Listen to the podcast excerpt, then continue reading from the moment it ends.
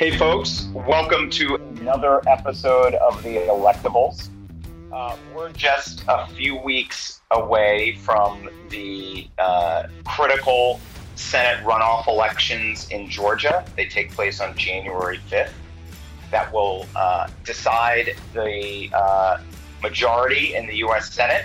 Uh, if you are one of the people who believe that uh, Joe Biden and Kamala Harris won the election.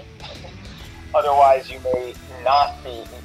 Otherwise, it wouldn't matter. Um, but uh, two very intense campaigns going on right now. Uh, the first one uh, is between uh, Reverend Raphael Warnock, uh, and he is the pastor at Ebenezer Baptist Church, the, the very well known historic church in Atlanta. And he's running against Kelly Loeffler. I think last She's a current U.S. senator who uh, was uh, picked to replace Johnny Isakson. And in the sec- in this second race, uh, also will be determined on January 5th. Uh, Jon Ossoff is running against uh, incumbent David Perdue. To help us break down what's going on in Georgia with this Senate, with these two incredibly um, important Senate races, as well as a lot of the drama going around, going on in bet- between uh, national Republicans and local Republicans and local Republicans there, and uh, and uh, and and some of the statewide elected Republicans is my friend uh, Patricia Murphy. Patricia is a politics reporter for the Atlanta Journal Constitution. Uh, Patricia and I have known each other for a very long time. She's been a reporter and has covered politics for many years. Um, she was on the Hill for uh, when I was there, she's worked at Roll Call. She's had her own column in multiple places. Uh, she is a uh, just an awesome person. Um, in fact, one big secret is that um, uh, Patricia and I had all had had a dream of of a of of of uh, co-hosting our own podcast many years ago before before podcasts were uh, a big thing. Remember? we were gonna, well, actually, it was a, it was going to be this whole multimedia conglomerate, which with a podcast, a book, maybe a TV series, and a movie. it still could happen. I mean, I you know, look, we're both pretty young. We could do it. It still could happen. Patricia, Patricia, welcome to the Electables. Thank you for joining me. It's great to have you on. It's great to see you um, too, and uh, thanks for for for doing this. Oh, I'm so excited. Yes, you I have always wanted to do a podcast with Doug Thornell and now my dream is coming true.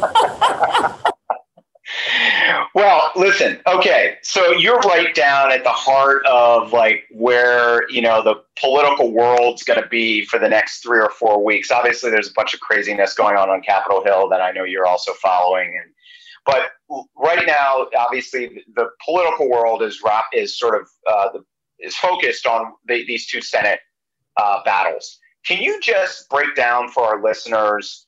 And let's go. The, let's go race by race. Like the dynamics, who's running, where they, you know, sort of what the, you know, what the key sort of uh, contrast points are. Any sort of background on, you know, how the campaigns are doing, and and, and let's start with. Um, let's start with the, the the race between Reverend Raphael Warnock and uh, Kelly Leffler. Am I pronouncing her last name correctly? Yes, it is. Okay. It is Leffler. Yes, not yes. not Lafleur nor Loeffler. It's not Loeffler either. Exactly. Um, okay, so break this race down for us. Yes, so it's good to do these separately. These races are being treated almost like like a like a like a two tickets, you know, like the Democrats and the Republicans. But these two races have such different dynamics heading into this runoff event, it's really important to separate them from each other. So this first one with Kelly Loeffler and Raphael Warnock, this is the special election runoff to finish off the term of Senator Johnny Isakson, who was a Republican, um, quite moderate, relatively soft spoken, a real kind of Southern gentleman. Uh, he left the Senate in 2019 for health reasons and uh, Governor Brian Kemp appointed Kelly Loeffler. And when he appointed Kelly Loeffler, the thinking was that Georgia is changing. Republicans can't be all white men, as most of the elected officials here in the state are. So he was looking to add some diversity, sort of a new face, and because women in the suburbs of Atlanta have become such a crucial voting bloc, there was thinking that Kelly Loeffler would really be able to appeal to those women. Uh, she had come out of the business world. Her husband and she, but her husband uh, started the company. Uh, they now own the New York Stock Exchange. They don't run it like they own the whole thing, and that is one of their smaller assets. They own the New York Stock Exchange. They own it. It's not. Wow. It's not like he goes to work every day and runs it or does the. So she got to ring the bell at least. Um, she she gets to ring any bell she wants. Yeah, I guess so. Yes. So she was the CEO of one of their subsidiaries that did actually cryptocurrency. Um, she grew up in Illinois, grew up on a farm, uh, ended up in Atlanta for work, and then met her husband at the company, and then they got married many years ago. Um, the only reason that's important is because she has never run for political office. She has never um, served in office before, but was appointed to this seat. And another piece of the thinking was because she is so immensely wealthy. She could self fund this campaign, she could self fund the runoff campaign, which was expected, and then she can self fund 2022 if she wins because she's going to roll right into her next cycle when she's up for her for a full term. That's why Kelly Loeffler was chosen. She had a gigantic um, primary. It was a jungle primary in the, in the South down here in Georgia. 21 candidates. It ended up being between her and Raphael Warnock. Really, she focused in that first piece of the runoff against Doug Collins, who is very, very conservative congressman here from Georgia. She ended up going to the right of Doug Collins. So now we have um, Kelly Loeffler, who is not any longer trying to appeal to suburban moderate women, but really going for that Trump base. And in her first remarks as a senator, said, I'm pro gun, pro life, and pro Trump. And that's who Kelly Loeffler is as a candidate. Raphael Warnock, as you said, is the pastor of Ebenezer Baptist Church. He has also never run for office before, but he's been very, very high profile and active in Atlanta as the pastor of Ebenezer, where, of course, Dr. Martin Luther King was the pastor and his father was the pastor. It's an institution here in Atlanta. Um, but has never run for office, so is really an unknown quantity in the political world. So now it's down to these two really newbie candidates.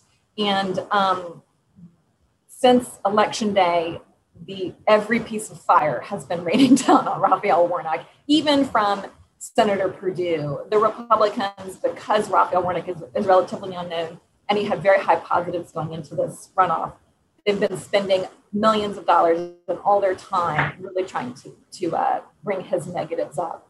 And uh, going in, it's just very hard to say how that race is going to play out. These two have never had really a head to head. That that 21 person primary was was not a good indicator of really, I don't think where either of one of them stand because there were lots of Democrats and lots of Republicans. He won with 36%, or, I'm sorry, 32%. She came in second with uh, 26%. So they both have a lot of work to do to build themselves up to uh, winning, frankly. Yeah. like a lot of money, new voters they've got to attract.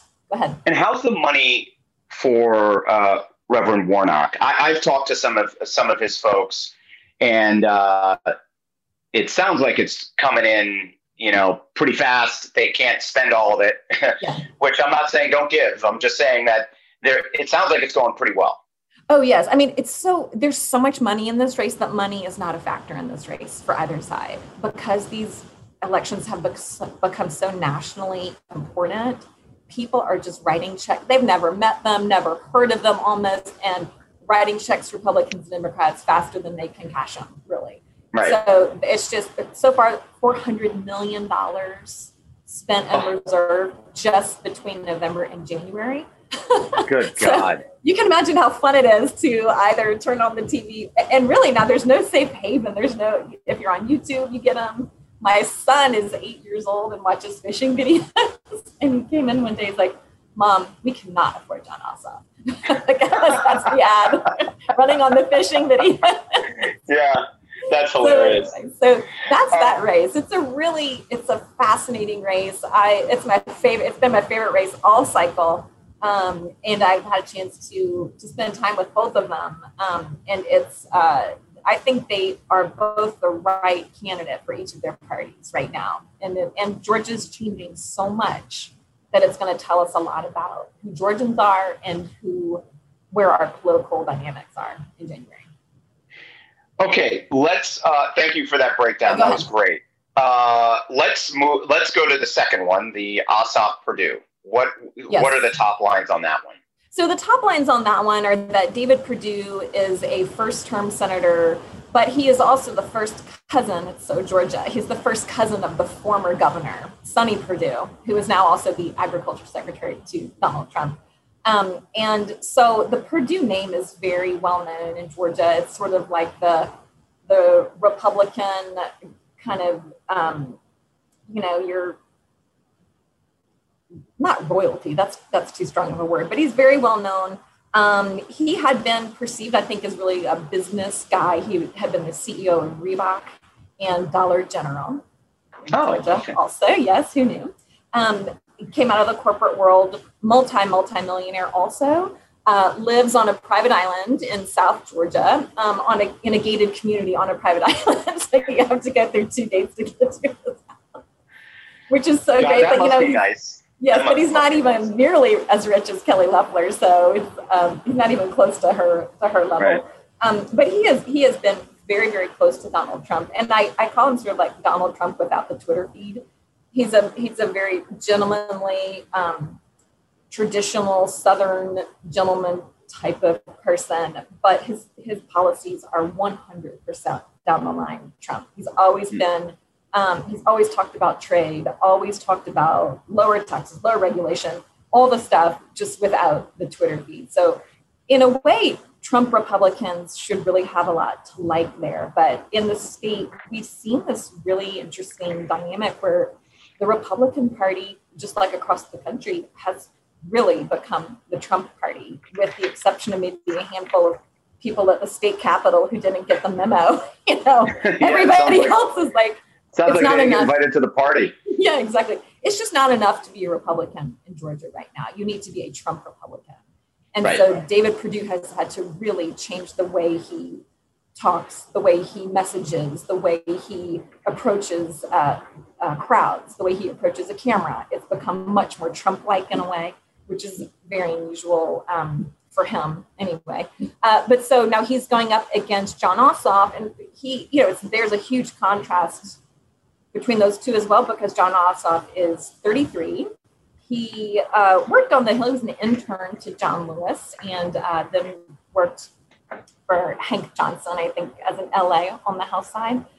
Um, came back and didn't start a documentary film company, but he ran a documentary film company. I think this is, certainly has been reported.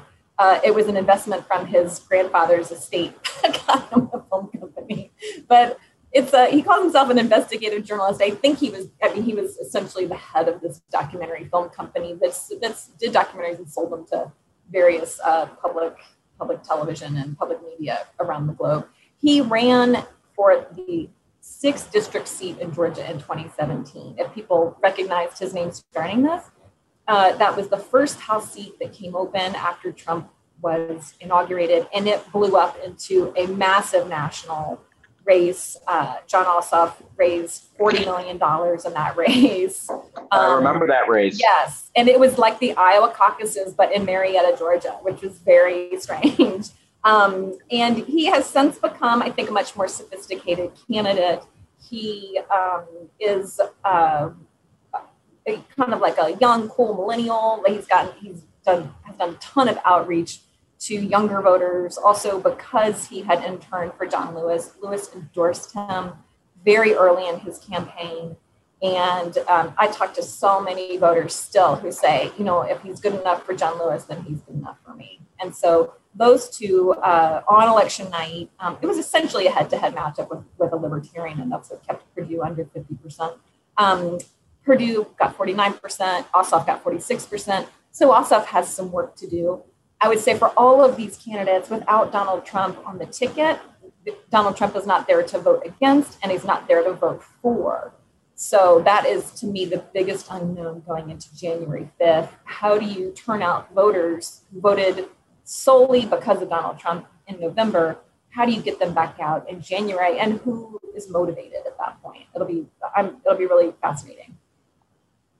No, I think that's I think that's exactly right. Just, you know, our you know, are Trump voters demoralized and depressed because he lost, or are they invigorated and motivated to turn out? Um, I, but before we get to that, what it so Georgia hasn't been a um, you know a battleground state at the presidential level in a long time. The last time was um, you know a, a Democrat had won, I believe, was Bill Clinton. Um, and over the years, things obviously the the state has has changed demographically. Um, there was some, uh, you know, there was some hope that maybe Hillary Clinton could win it in 2016, um, and that it really was on the radar screen for Democrats this cycle, but sort of uh, not as high profile as like Texas, right? Or um, you know, you just heard more about Texas and Florida, which is, you know, obviously, I, I think becoming a, a, harder and harder state for Democrats to win. But so I just, can you take us through, like, how is this state now competitive? Like, what has happened with the population, with voting trends that has now made this what appears to be a battleground state for presidential races, and now what what looks like a pretty much a toss up for the for two Senate races? So there are, I would say, three really crucial dynamics from 2020, and two of them had been in the works for more than a decade. And the first big trend is the explosion in the population in the metro Atlanta suburbs.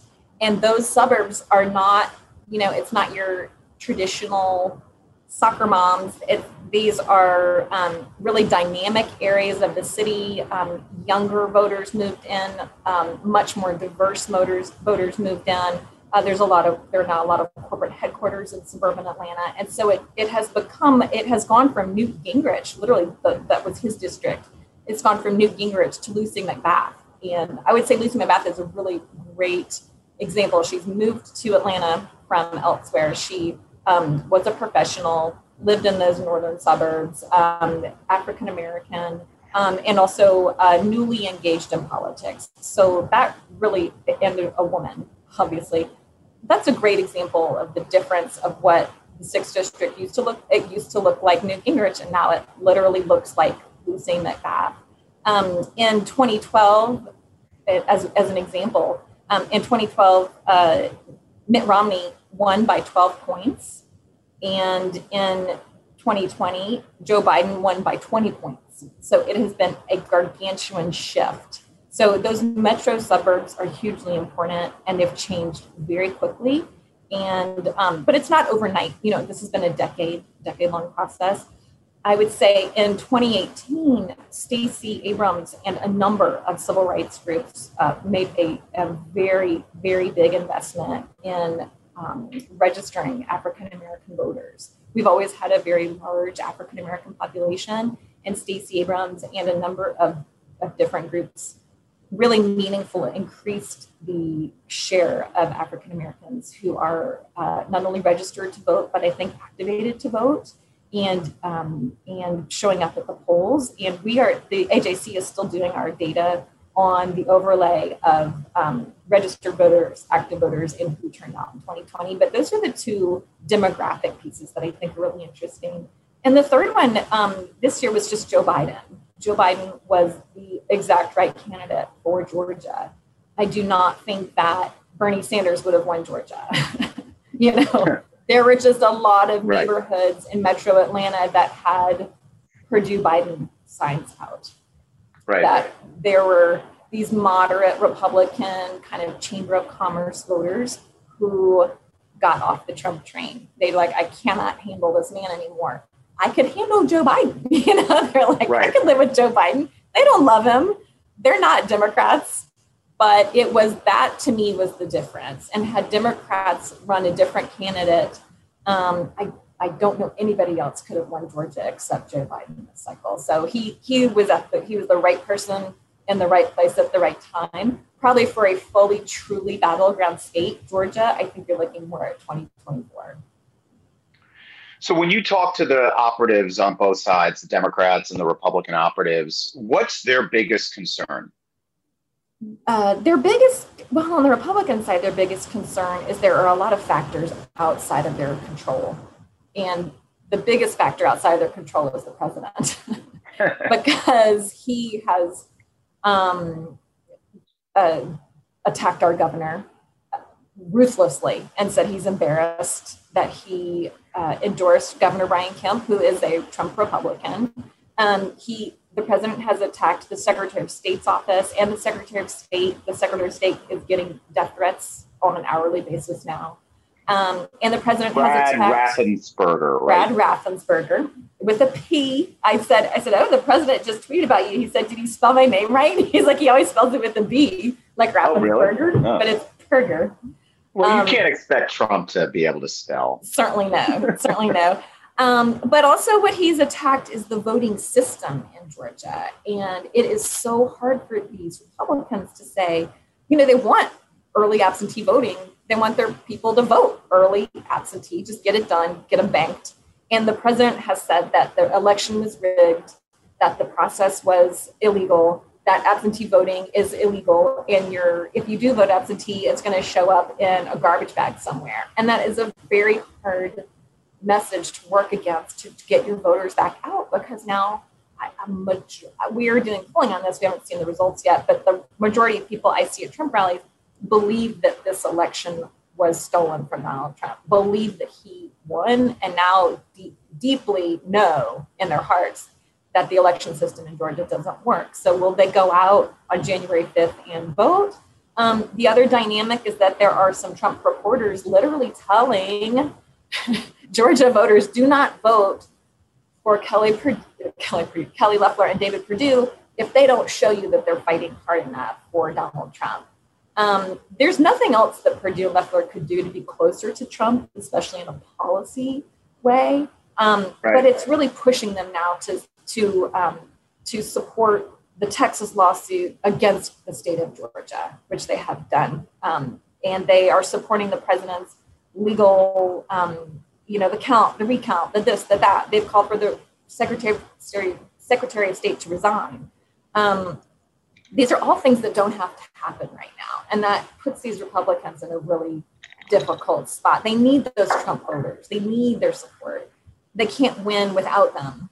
But then, are they going to lose those Biden voters who were just looking for a nice, normal person to vote for? You know, Right. it's, it's a very difficult situation. And then for the Democrats, I think they know that a lot of the people who voted in November were only going out to vote for Donald Trump, and they got a lot of the benefit, a, a lot of the benefit of um, Joe Biden's coattails. And so they are, they now know um, that they are um, possibly at a disadvantage without Trump at the top of the ticket. Um, also, Jon Ossoff finished behind David Perdue, so he needs to find some votes. He needs to um, motivate and turn out, um, hopefully, new people to get out to vote. Um, and that's just tough. It's tough to do, as as you know. like, oh, you didn't vote in November. How about January? You know. Right. so How about Um, three days after New Year's? yes, exactly Four days after New Year's. and the environment down here you know it is it is just like election night and the florida recount happened at this on the same day and they keep happening over and over again every day and so people are so tired of politics they just want it to go away and um, it's hard for the, them to get these voters out and get them interested and excited and feeling good Yeah, I, that's that's a great point. I, so when you're t- when you're doing your your reporting with you know talking to voters and uh, which is obviously a very important part of reporting, um, not just talking to the candidates and and strategists. And uh, I think that's something you, guys do great at the AJC. Um, but like, what is, what is, what are they saying? Are they are, are are they just like you said? Are they exhausted? Are they just like? Do they? Do you get a sense? And this is all anecdotal, I know, but like, are you getting a sense that people that people are just sort of done with 2020 elections and they don't want to be bothered with this right now? I think they're exhausted and tired of it. Um, of course, the, the voters that we find are the ones who are turning out to a candidate rally in December. Right. like, so this, this is not your representative sample. Sure. Um, but the voters, the Trump voters, are still very activated. And maybe this is his secret sauce. Who knows? The Trump voters are furious, furious about what's happened in the election and are completely ginned up and activated and upset. Um, Now they may not vote, you know, because they've been told not to vote by a subset of, of Trump supporters. Um, they may not trust the vote. So we just don't know. But that group is feels that this election has been stolen very much, very deeply. Um, and that's concerning on a lot of levels. And then the Democrats, I feel like they think they want to, you know, quote, finish the job. Um, they want to uh, support, they, you know, especially Warnock supporters and, all, well, it's all the same people essentially. Um, they, they do support these candidates. Um, their crowds are smaller. Um, it doesn't mean that they're not going to get the same number of voters out, but it's uh, it's a heavy lift, I would say, to get people active and excited. And the tone of the campaigns also has turned wild, you know, wildly negative. It was negative before, but especially for Warnock, he is having so many negative ads run against him that I could see that depressing turnout a little bit um, on the Democratic side. And um, even for Republicans, I hear people say, you know, like this this entire election recount situation has turned them off of the Republicans. Um, sort of your Chamber of Commerce Republicans are like, what in the world is going on? And why are Loeffler and Perdue a part of this? Um, so I, I, I, sense it's going to be a big drop off. Um, and it's just going to be who has the bigger drop off. And just just so we're uh, 100% absolutely clear here, there was no evidence of any type of fraud, let alone widespread fraud or um, irregularities or anything that happened in Georgia, right? There, no. Not only was there no evidence of fraud, um, election day went so smoothly that I was looking for the press release to say, wow, we're amazing. Look at this election we just ran. We just did it better than anybody's ever done it they went from an average wait time of several hours to an average wait time of three minutes. Um, wow. Put so many pieces in place to address the problems that we had in June. There were those terrible lines, people still voting like at midnight um, in the June 9th primary, that Raffensperger sort of went through the whole checklist of what went wrong. Um, a big piece of it is that he sent out absentee ballot applications to millions of voters encouraged, did a PSA to encourage people to vote early. They had a huge um, in person early voting apparatus. Um, at the Phillips Arena was the sort of the biggest one in Atlanta and it was very well publicized. And I went down there and it was the um, the coaches of the Hawks were checking people in. Um, the team owner was there, like checking people's registrations. You know, it was like a big team effort. Um, and then they had they recruited and had tech support at every precinct in the state. And then they had um, a dashboard of every precinct in the state to see what the wait times were. And if they were getting up over 10 minutes, they would sort of like flood the zone with what's going on and how can we help. So it was a very, very, very smooth election on election day. And by all accounts, very successful. Um, however, this is the first time Georgia has used voting machines in nearly 20 years. Um, and I think there was some already some suspicion about the voting machines. But what the voting machines provided in Georgia now, you go and cast your ballots on a touch screen. It produces what is essentially a receipt of your votes. And so in Georgia, you you get your receipt and you look through who you have voted for on the piece of paper. And if that's everybody who you meant to vote for, then you take it and you cast your ballot that way. And so then there's a paper receipt that the state keeps, and then it also gets logged on into the computer machines. So um, when the president started to say, I don't, I won, this is being stolen from me, um, there was a full hand recount of every ballot cast, 5 million ballots cast. Um, so if there had been problems on election day, that hand recount was meant to show did we have any problems? And the results were almost identical. There was a, a difference, a discrepancy of about 2,000 votes. Of 5 million is a tiny number. Um, and then there was an additional machine recount after that. So if there were any problems, if there was any widespread fraud, um, all of those systems are in place to show that. Um, there are also court challenges that people can and did file. And in every single court challenge filed by the Trump um, legal team, uh, it was thrown out immediately because none of them had evidence. They all had accusations and affidavits. They're like, we have 300 pages of affidavits. Um, but none of them had evidence to go with them. And the judges would say things like, this is an evidence-free claim. What, you know, what are you talking about? So we have seen no evidence. I never, nobody at the AJC has gotten a call. This has happened. Nobody has heard of anything, seen anything, known of anything. Um, it just hasn't happened. and it, has been counted and recounted and counted again. So, yeah. and it's been the same every time.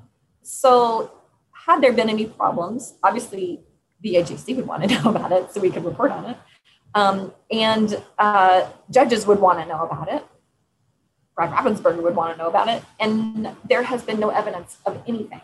And after three full counts of the votes with nearly identical, statistically identical results, and by the way, Republicans did great down ballot.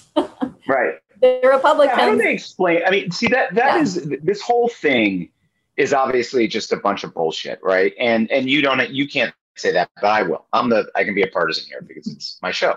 um, but but it's obviously just I mean the idea that there was this widespread conspiracy uh, in four or five battleground states where in, in a number of them they are run by republicans. And they were able to and democrats were somehow able to orchestrate this like this this this whole effort where joe biden benefited by winning but then like all the other democrats who were running down ballot didn't do particularly well. Republicans won there um, there they they were able to do it in a way where there was no evidence. Like to do this, you would have to have so many people involved, right? It, it's just like, at what point do we have to? I mean, we put a lot of I, you know, I uh, you, we can criticize the president for his rhetoric. I think we, my whole view is like, this is sort of who this guy is. But at what point does the responsibility fall on the American people to, to sort of like educate themselves and get the, and sort of, and get themselves read the newspaper or just even, you know, like I, I just put some of the, a lot of the blame on the American people for falling for this shit. I mean, it's just like they're being scammed by a guy who doesn't care about them. So when Trump comes to town, he obviously tells them a very different story and says, I they're not stealing this from me, they're stealing this from you. You, you know that it's not about me, it's about you. And these are leaders who don't care about you, and I do. You know, who else would come to Valdosta, Georgia on a Saturday night?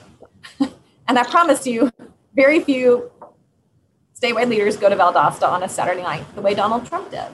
Um, and uh, they are getting a totally different set of facts and information uh, from, and the, I think it's it's very plausible for for for people to make different conclusions based on different sets of facts. And both believe that they're right and and both be making logical conclusions based on the facts that are presented to them. Now the right-wing media that's putting this out is being fed this information by donald trump and rep- reporting it as news which it's not. Um, and at a certain point all you can do is just is just say, well, where is the evidence? There is none. There, this is this has not happened, and that's yeah. all we can do. And I really do, um, especially when I talk to not especially just when I talk to any voters, they all have their reasons for getting to where they got, um, and I would say voters here in the state have um, every reason to be unhappy with some of the parts of their lives when things changed, particularly, I would say, in the economy. Um, it, a lot of jobs lost to, um, well, it's a whole long story, but a lot of jobs lost, and a lot of leaders didn't really care. And they said, You're going to be fine. And they never were. And so, this is a group of people, I think, who have been, um, feel like they've been forgotten and not cared about. And here comes Donald Trump who says, I care about you and I'm going to fight for you. Now, that's his line. Really, a lot of it is at the end of the day, not, it's just not accurate what he says. And the things he says are, are not true. But he's got a group of people who believe him and they have their own reasons for believing him. and they certainly don't feel like anybody else is telling them the truth. And um, it, it just has created a situation here in Georgia where we have Republican, a Republican governor, Secretary of State, Lieutenant Governor. These voting machines were chosen by Republicans. Um, the uh, laws were passed by Republicans. Republicans did extremely well down ballot. And Donald Trump's the only guy who lost because he's just been so mean to so many people. that, right. But I talked to voters who were set up voting for Perdue and Biden. And, I, and they're like, and whoever, you know, they didn't really know a whole lot about Kelly Loeffler. Um, but it's, uh, I understand why people are Trump supporters and I understand why they believe him. Presidents tell people to go to war. Presidents tell people to do things in history that they have not wanted to do, but they trusted their president you know, we have a president now who's telling people things and they're believing him because it's sort of an American, um, I think it's embedded in the American culture to want to believe the president. Uh, but we have now a situation in Georgia where an election has been done legally and the president says it's illegal, and you have a good portion of the state believing it's illegal. And now you have state legislators moving into a legislative session who are going to start to pass laws to restrict access to absentee voting because Donald Trump says it's illegal, which it's not. But then, you know, we have pretend complaints that are going to lead to real world solutions to a problem that did not exist. And that to me is the biggest concern. Anyway, that has nothing to do with these Senate races. no, but, but I think that's, going good, on. I mean, look, I, I think you're right about obviously there, the, and it, it, I don't, I'm not questioning so much the, you know, the reasons behind why certain, why Trump maintains you know a, a, significant amount of support in this country. What I do I do question is that you know that people are so easily um, many of these people are being easily manipulated by him um, and by and not and and there are plenty of Republicans and independents who voted for Trump the first time who didn't vote for him. And they looked at they they sort of they they they they felt like it was they need you know the swamp needed to be cleaned in 2017 you know 2016 and they voted for Trump. And then they realized sort of what they got and they made the and then they ended up voting against him. And they were able to see through all of this you know all of the the lies. Um, but let me let me ask you a quick question about. Um, so I read this interesting article by your colleague Jim Galloway, who's you know institution down there. Yeah. Um, and I think he's retiring pretty soon, which I was sad to see. But uh, he wrote this column, and it was um, it really just got into this dynamic um, where you know uh, where it, it, it appears as though you know that the the Republicans and primarily the Loeffler campaign um, is um, doing everything they can right now to disparage what his point was, and it was it wasn't that this explicit, but it was like sort of an attack on the black church and Ebenezer, you know, and sort of the and you know the Ebenezer Ebenezer Baptist Church, which as you mentioned was Dr. King's uh, church, his dad's church, where uh, uh, Reverend Warnock uh, um, is a pastor. It's also a place where Kelly Loeffler visited, uh, like uh, just within the last year or so before the you know before the race when he was when when with with uh, Raphael Warnock there, and it's also a place that um, I think Johnny Isakson used to go to regularly on MLK Day, and you know, I mean, it's a revered place, but now like you see people like Doug Collins and some of these Republicans who are going after Warnock and and also going after now the like there's this this weird thing going on between like you know like Republicans in the black church down there that I found somewhat interesting. And and and and Galloway Galloway's column was really fascinating just you know to to to have him explain sort of how this is a really dangerous thing because like there was a you know like there were some things that were just off limits you know and um and and sort of and sort of ebenezer baptist church was one of those things. And now it seems like it's being politicized. Anyway what what's your what, what's your take on that? Yeah. So ebenezer is you know as you said just a revered institution in atlanta. And um, really the reason that atlanta was able to move um, to I think be a leader in, in the civil rights movement, and then also to move on to the next chapter for the city um, was because there was a partnership between um, uh, Black leaders, especially at Ebenezer, um, and the white business community, and um, to say we we all need to move the city forward, and that's where the the term like "too busy to hate" came from. You know, we want to be a progressive city in the South, and um, the new South. The new South, exactly. Remember that? So, um, oh yeah, now people are kind of embarrassed about. but so they um, there has been a real effort on both parts to cultivate a partnership um, in Atlanta, and it it had been uh, white Democratic leaders, and then it became white Republican leaders once the sort of the political leadership turned over, and especially Johnny Isakson, but also uh, Nathan Deal, our former governor, um, Jimmy Carter, a number of white leaders have um, really reached out in partnership with Ebenezer, and every MLK Day Ebenezer hosts uh, a big program and invites all of the leaders of the state. And Johnny Isakson went every year that he was in the Senate. Um, and I would assume many years before that. I went one year and Al Gore was there. Presidents come, vice presidents. It's, um, it's a really big deal. And Kelly Loeffler was there. Uh, she was invited to come last January and she came and said, Thank you so much. I grew up in the church. This is great. Um, but as this campaign has gone on, um, Republicans uh, had not too too much to this point attacked Reverend Warnock, um, and that was really because Loeffler was in this huge duke it out fight against Doug Collins, and uh, they just left Warnock off on the side and fought each other to, assuming there was like one ticket for Republican out of that. Um, once the once we got into the runoff portion of this campaign, um, a decision was made by Republicans to not only go after Reverend Warnock, which is completely fair game, but to use, um, in many instances, what he has said from the pulpit at Ebenezer.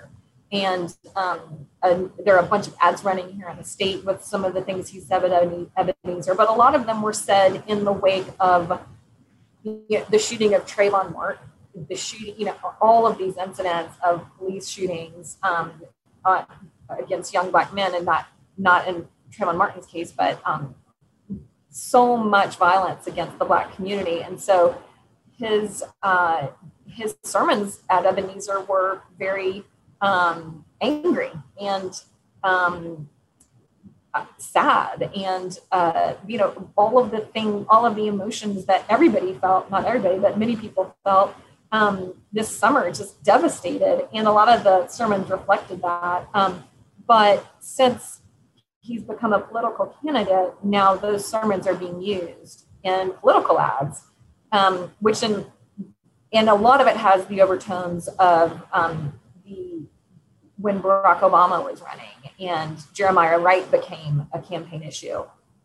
And even Jeremiah Wright has come up as an issue down here because uh, Reverend Warnock um, knew Jeremiah Wright and came to his defense in 2008. And so obviously, it starts to have a very uncomfortable feeling, um, uh, undertones of race and religion, and uh, uh, there is an there was an ad out against him that he against Reverend Warnock that he is anti-Israel and anti-Semitic.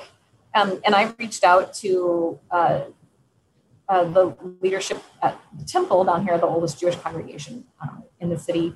And uh, the, the rabbi there is very good friends with Reverend Warnock. And the Jewish leaders in Atlanta have really come to his defense. But it has become this swirl of, um, of attacks on Warnock. And, and Republicans did so much work up to this point to build those bridges with the Black community and with Ebenezer as sort of a stand in for the Black community. And um, there was that moment when Doug Collins was at a Kelly Loeffler event about a month ago and said, There's no such thing as a pro choice pastor. And he said, That is a lie straight from the bed of hell. And, I, and we're going to send it back to Ebenezer Church. And that was sort of like the needle off the record. Everyone was like, right. Oh my God, you know, did he say that?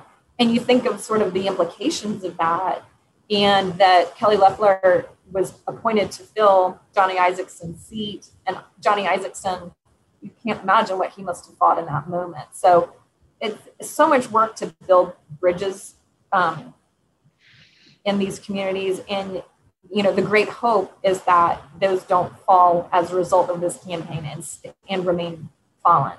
Um, and it's a very sad, it's actually very sad as an Atlantan um, to know the history of this city. And you, and you really, and I think the whole city is hoping that it does, this does not create permanent damage between these two communities. Um, just because this is a campaign that's happening and this is being is what's being said in the campaign. So that's a long answer. Right. I mean, the the, the, re, the and here's my sort of uh, translation of that is that look, Republicans are trying to make the focus, as you mentioned earlier, make the focus of this campaign on Reverend Warnock, right? Like, sort of ignore that Ossoff is running. Uh, and what they're trying to do is make him into the scary black man. And this is a strategy that Republicans have um, implemented against other black men running for office. They did the, yeah, I was involved and, and helped uh, on the Andrew Gillum race in, in, in, Florida in 2018. And they did the same stuff. They, it, it, it's right out of the playbook that, you know, they, they try to pit the candidate against, you know, uh, Israel and, and, and, uh, and, and Jewish people. They, they call them a socialist they try to create some sort of ethical cloud over the black candidate. You know, all of these things, you know, they, t- you know, all of these things are done to create fear among um, suburban voters, primarily suburban white women. Um, and that's what they're doing to Reverend Warnock. I mean, it's all it's it, it's all right out of their textbook attack on uh, candidates of color, prime, you know, especially when black men run for office. Um, how do you think Reverend Warnock's campaign has handled the attacks? And I know I know we're running short on time, but I'm just what is your are they handling it well? How are they pushing are they pushing back well? What's your you've been you've been covering campaigns, you've worked on campaigns. Like what's your what's your sense on on all this? Yeah, well, they have, you know, they tried to inoculate him from this and ran an ad of, um, of him with a puppy. You know, it was a great ad. Actually, I love his ads; they're so good. Um, yeah. It ran an ad of him with a puppy and said, "You're going to hear a lot of, you're going to hear a lot about me. You're even going to hear that I don't like puppies." Um, and so they knew that these were coming. Obviously, they knew that his sermons were going to be um, rife for uh, dismemberment and repackaging as campaign ads um, they, I think they're trying to, in essence, kind of turn the other cheek, if you will. It has not been an aggressive pushback. And even in their debate that they had between Loeffler and Warnock, I think he has to work very hard to present a very controlled, um, positive. If it ever goes negative, it is always um, based in some factor policy um, and I don't know if that's enough. You know, I don't know. I mean, I did work on a campaign where we got just we're just getting attacked like crazy, and and the consultants were like, "No, it's fine, it's fine. No one's even going to believe that stuff. Let's don't dignify with a response." And of course, we lost. You know, we lost yeah, because was, enough people. It, I remember that campaign. It yes. was. Uh, Senator Max Cleland, who was yes. a double or triple amputee, being you know having his patriotism questioned. Yes, and it was the reason I left politics. Actually, is so discouraging and sad. Um, but you know, I just don't know if it's enough, um, and we'll see. I think they are really banking on the fact on two things that um, voters are really tired of the back and forth, and they would like to see positive leadership. And everybody says that, you know, but campaign negative campaigns do work. Um, and I think they're also I think they also know that Warnock is not in a position because voters don't know him very well. He can't come out and scream at Kelly Loeffler. Any male candidate has a very hard time yelling at a woman. he, you know, as much as um, it it would probably be different if he was if Kelly Warnock were Ken Warnock, you know, but it all these uh, these dynamics are so new in Georgia to have a white woman and a black man both running against each other statewide, um, and because both of them are so new, um, I think with new candidates they have a much narrower um, path to walk in terms of how angry can you get, how defensive can you get. Um, you want to always be portraying a positive and trustworthy leader, um, even when you're getting the crap kicked out of you. So, yeah. Um, it's well, that's really a challenge. Tough. It's, it's tough. Go ahead. No, I was just going to say that's a challenge, and you've covered women candidates and women politicians over your career. Um, but that's a challenge that you know. Um, I mean, as a black man, you know, there are there, you know, at, there is a you're constantly ca- trying to calibrate things, right? In in conversations when, you know, um, in conversations when you you happen to be the only black person in the room, or as a candidate who is running for office, and you're sort of juggling, you know, having to come across as you can't be the angry black man, but you also can't be viewed as timid and getting walked over, and it's a sort of constant balancing on a walking on a tightrope. It's the same thing that many women candidates have the same you know have different challenges obviously when it comes to sort of images and and uh, and stereotypes that they have to battle um, so it is an interesting sort of dynamic where you have a woman facing off a black man mm-hmm. versus a black man here um, but it but i do think it's you know i do think what we're seeing putting aside that dynamic i mean i think what we're all seeing though is you know this is sort of textbook republican attacks on um, on on candidates of color. This is what they do. Uh, this is what they do in every race. Um, and uh, you know, I guess you know my parting question for you, and I'll let you go. Um, do you do you expect on January fifth that there is there a possibility we could have a split decision, meaning one, you know, us maybe you, you have a, a Democrat and a Republican win? I think that is would be very unusual and unexpected. Um, yeah. It's possible because everything has happened down here this year that we did not expect. so I've stopped trying to not expect the unexpected. Um, is better known. Um, and uh, has not gotten the same kind of attacks as Reverend Warnock has. So those are two advantages he has going into it. Um, uh, and I don't want to leave this leave this conversation without saying Warnock is incredibly inspiring to a lot of people, a ton of people. And um, when he's on the stump and Ossoff is on the stump at the same time, Warnock is a superstar. You know, he is uh, he is has so many kind of innate attributes that make him a great candidate. So I don't want to act like oh Ossoff has a chance and Warnock doesn't, because that's just not the case at all. Um, but at this point, what the messaging and the expectations are that this is going to be a base election, that it's going to be hardcore Democrats going out um, to vote for a Democratic Senate and hardcore Republicans going out uh, to avenge the, the legend of Donald Trump, basically. So I can't imagine those hardcore Democrats, I can't imagine a single one of them voting for either Loeffler or Perdue. and those hardcore Republicans, I can't imagine a single one of them voting for um, either uh, Ossoff or Warnock. It feels like it's going to be a base turnout, and those mythical Biden Perdue voters um, might just stay home. So I don't know how much split ticket voting there's going to be. It's a, it, right now the messaging is all toward the base, and I think the turnout's going to probably mirror that pretty closely.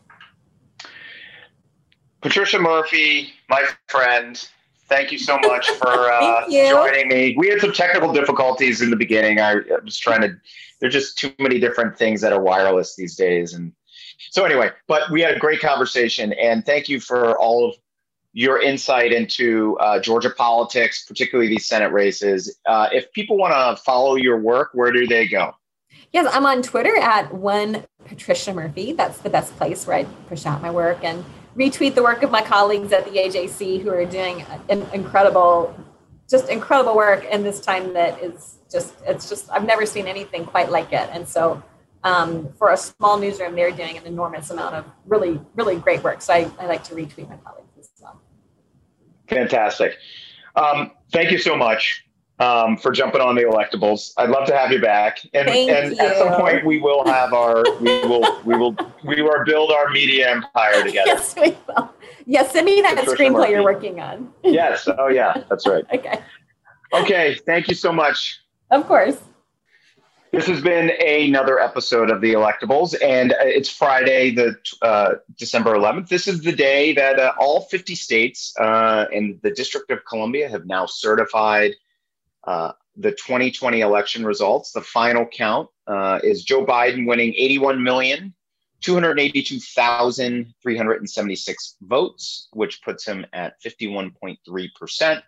And Donald Trump, 74,222,576 votes, which puts him under 47%. So um, that is a uh, that's a 2. Point, uh, 2.4 point 2.4 point margin swing against Trump versus 2016, um, and uh, almost 16% increase in votes cast. So that's where we are today. Uh, thank you for joining the electables. Uh, and um, if you uh, if you want to follow um, more on this Georgia race, I do encourage you to go uh, uh, follow my friend uh, Patricia Murphy. She's a great reporter, and all the other reporters down in AJC, down at the Atlanta Journal Constitution, doing great work. Um, for my producer, Michael Peliquin, this is Doug Thornell. We'll catch you next time.